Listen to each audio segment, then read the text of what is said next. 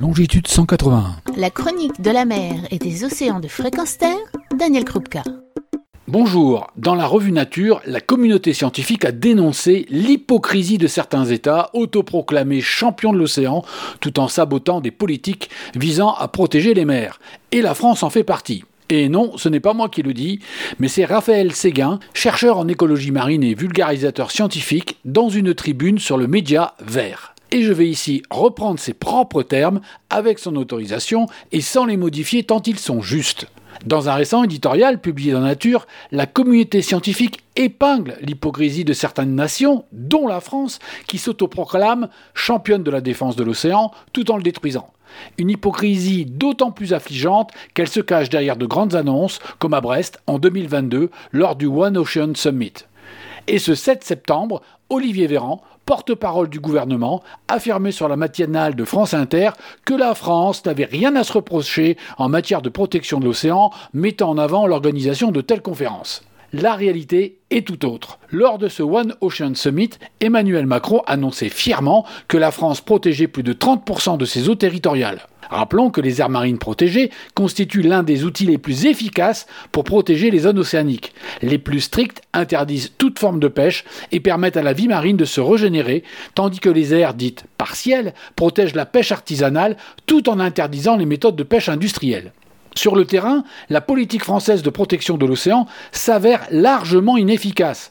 En France, les aires marines protégées sont très inégalement réparties. 97% se situent dans les territoires d'outre-mer, avec un maigre 3% en France métropolitaine, où les pressions humaines sont pourtant plus importantes. Parmi ces aires marines protégées, seulement 1,6% sont sous protection stricte. En Méditerranée, ce chiffre descend à 0,1% et à 0,08% pour la zone de l'océan Atlantique et de la mer du Nord. La majorité des aires marines protégées en France ne confèrent ainsi pas ou très peu de protection. Il faut aussi préciser que la France utilise sa propre définition d'une protection stricte une définition bien moins efficace que les standards internationaux définis par les scientifiques. Pour que ces aires marines protégées soient efficaces, la France devrait protéger chacun de ces bassins océaniques de façon égale, créer des aires marines protégées à protection stricte et allouer les moyens humains et financiers destinés à la gestion et à la surveillance de ces espaces. C'est loin d'être la direction que prend le gouvernement.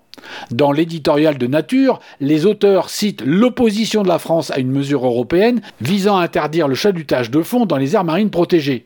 Dans plus de la moitié des aires marines protégées européennes, le chalutage de fond est plus élevé à l'intérieur qu'à l'extérieur de la zone protégée. Pourtant, le secrétaire d'État chargé de la mer, Hervé Berville, clamait en mars 2023 que la France est totalement clairement et fermement opposé à l'interdiction des engins de fond dans les aires marines protégées. Son discours, teinté de fausses affirmations, à contre-courant de toute forme de réalité scientifique, a alimenté un climat explosif qui s'est soldé par la mise à feu des bureaux de l'Office français de la biodiversité à Brest. L'interdiction progressive du chalutage de fond dans les aires marines protégées, pratique dont nombre de pêcheurs artisanaux dépendent encore, est une mesure indispensable pour espérer disposer de zones protégées et donc de populations de poissons en bonne santé pour maintenir une pêche raisonnée dans les décennies à venir. L'hypocrisie française s'étend au-delà de nos frontières, puisque nos flottes de pêche, aux côtés de l'Espagne, remontent jusqu'à un tiers des thons dans l'océan Indien, où une espèce en particulier, le thon albacore, est gravement surexploitée.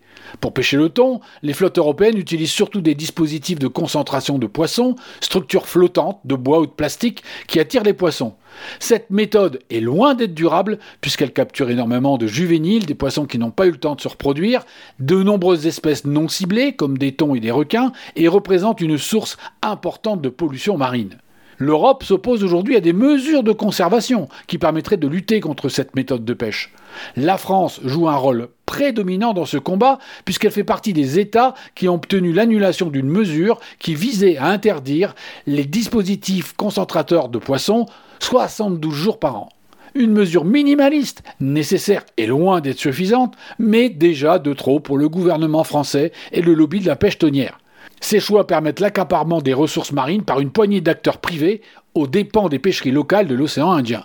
Pourtant, la France est déjà illustrée par sa capacité à mener de tels combats. En 1988, aux côtés de l'Australie, Paris s'est ainsi opposé à la Convention de Wellington qui aurait permis l'exploitation minière de l'Antarctique. Notre pays est aussi le premier à s'être positionné en faveur d'une interdiction totale de l'exploitation minière des fonds marins, industrie émergente qui menace l'océan profond. Alors espérons que la France se saisisse de l'organisation de la prochaine conférence des Nations Unies sur l'océan, qui se tiendra à Nice en juin 2025, pour aligner sa rhétorique sur des engagements concrets. Retrouvez et podcastez cette chronique sur notre site fréquenceterre.com.